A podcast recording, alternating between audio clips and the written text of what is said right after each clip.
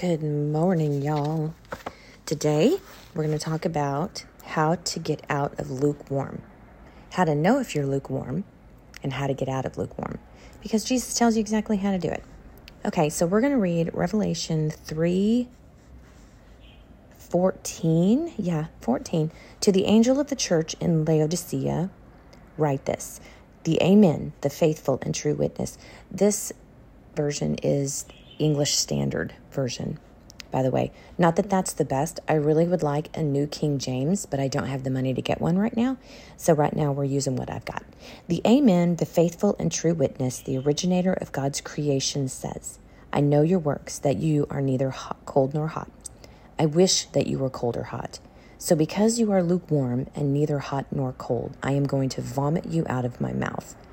Because you say, I'm rich, I have become wealthy, I need nothing, and you don't know that you are wretched, pitiful, poor, blind, and naked.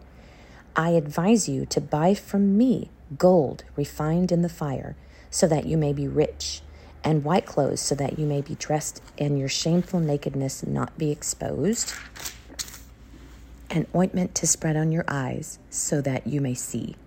As many as I love, I rebuke and discipline. So be committed and repent. I'll stop there. I'll stop there. Okay, so let me go back to this. I know your works that you are neither cold nor hot. I wish that you were cold or hot. Why? Why? Because a lukewarm person thinks they know everything and they're not open to new things. A cold person doesn't know Jesus at all. When they meet Jesus, they're going to fall in love. A um, a hot person, you know, that's someone that's just on fire for Jesus. So cold and hot is great. Lukewarm, you think you know everything.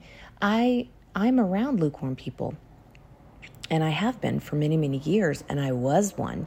You can't tell us anything. I mean, we totally think we're right. We think we know God just enough that we're good, and we we think we know enough that we really don't need your opinion. Lukewarm. That's lukewarm. So God is saying, I, I would rather you be cold. And so then he says, I will vomit you out of my mouth. Okay, so one time I was in church, a long time ago, it was a different church. And we're in the middle of worship, and I like this church, and I love the worship in this church.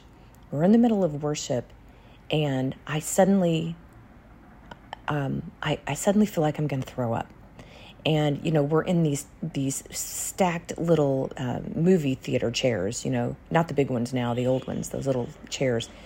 And they're stacked in there. I mean you can barely get by somebody. They have them stacked in there so close. Um, i have an opinion about that. I won't say it. Because it won't help anybody to say it right? So i just repent for that. Um, I suddenly feel like I'm going to throw up. And so I'm desperately trying to get to the end of my row. I'm like six chairs away from the end of my row to the outside aisle. And I'm desperately trying to get out of the aisle. I get to the end of the aisle and I vomit on the floor. And I'm absolutely mortified that I have vomited in the middle of worship. And then suddenly I come back to myself and I, I like, I wake up and I'm standing in my chair and I haven't moved and worship is still going on. Um, that is a vision. That's a vision. And so I knew that it said something in Revelation about lukewarm and vomit you out. I heard the words, I will vomit you out of my mouth. I heard those words when I woke up, when I'm, you know, I kind of came back to myself. Uh, and that's where this journey started with the Laodicean church. Um, so I personally think it's a grace to get vomited out of his mouth because he can't do anything with us while we're lukewarm we're just so prideful in what we think we know. If he vomits us out, we then become cold. Now we're open to something. But it but it took some judgment there, didn't it?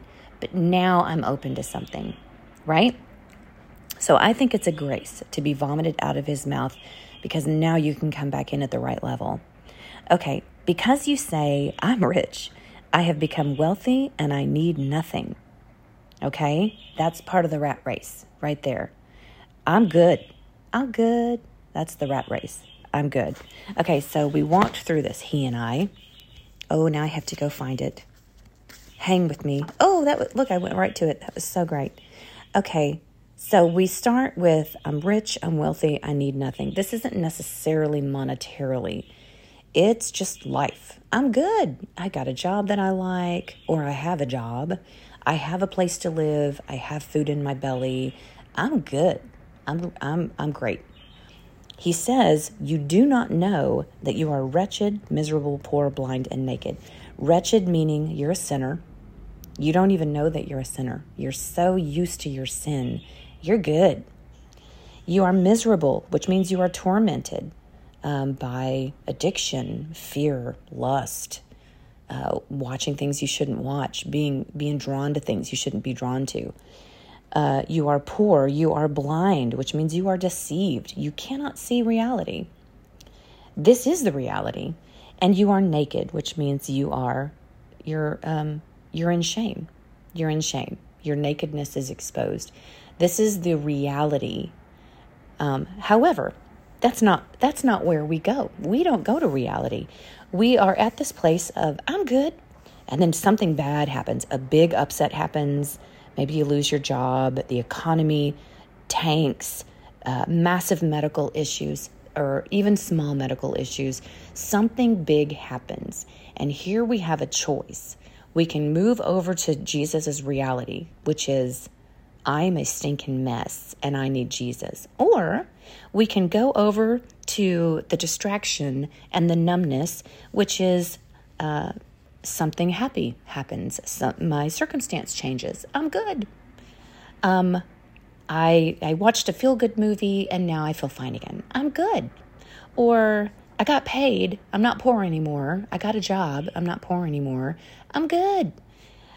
Uh, or you have a happy moment. Something great happened. I was really, really feeling down, and my friend cheered me up, and now I'm good. And we go right back to the deception. I'm good and then a big upset will happen. We will panic uh, and go right back into deception, or will something happy will happen and we go right back into deception. We are stuck in this cycle of I'm good, oh crap, something happened.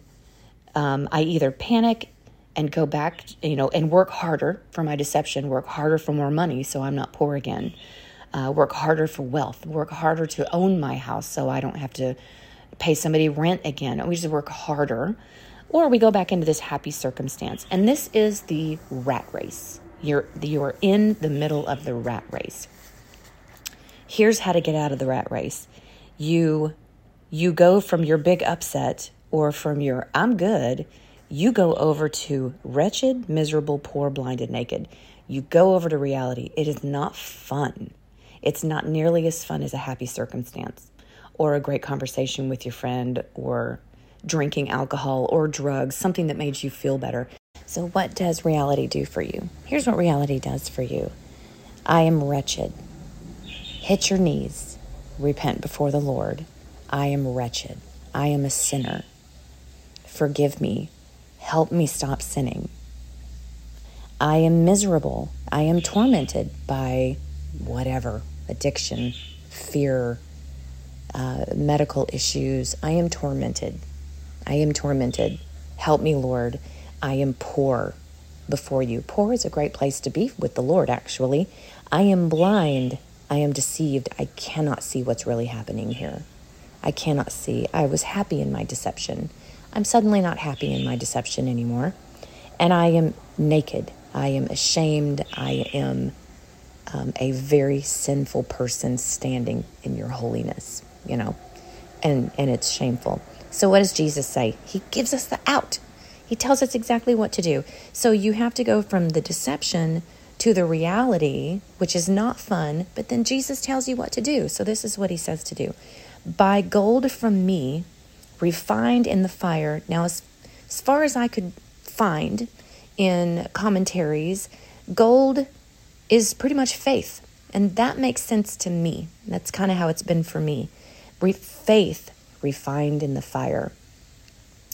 My faith was really tiny to begin with, um, and then it then it got tested, and it got a little bit bigger, and then it got tested, and then it got a little bigger. And these were hard tests. They were hard trials. They were hard things, but it got a little bigger, a little bigger each time. I learned how to not go the direction of fear, but to forsake that and to go the direction of faith. And it was it's it's a It's a willful act. It is an act to go for faith instead of fear or anxiety. You have to actually do it. Well, that's refined in the fire, faith refined in the fire. Um, he says, "Buy white garments." Um, that that's repentance to me. That's repentance. I'm white. I'm wearing white. I'm covered in the blood of Jesus, and I keep my account with the Lord short. I sinned. I repent. I sinned. I repent. The whole thing about once you got saved, every sin that you'll ever sin is forgiven uh, this is my take on that. Sin, S I N, as a whole, was forgiven when Jesus was on that cross and he died for the world. Sins are plural. These are the things that I do every day. I got to keep a short account with the Lord with sins. I messed up, forgive me, I repent. I messed up, forgive me, I repent. That is how I came to be able to hear the Lord, is by keeping that account short. I don't have a theology, I don't have scripture on that. That's just that's my experience. And then anoint your eyes with eye salve. Reveal so reveal to me, Lord, the self-deception that I'm in and the self-ignorance that I'm in. And he will. That is how to get out of lukewarm. Don't stay in lukewarm. Your your lukewarm is all about the culture. And the culture is wicked, y'all, especially over here where I live. The culture is is wicked. You don't want to stay in that culture. The happy makes you feel like everything's okay. The deception makes you feel like everything's okay. But every once in a while, it's either the enemy or the Lord throws a wrench in a monkey wrench into the gears and everything stops. And you have this moment where you feel the reality. And most of us will jump right back into deception because reality stinks. Reality is was what is necessary to be driven to your knees to honor a holy holy god. You gotta ha- you gotta start with reality that drives you to your knees to repent before a very holy god. And that is what he wants. And that's the beginning of relationship. I pray for you. I pray that you'll go all in. Love you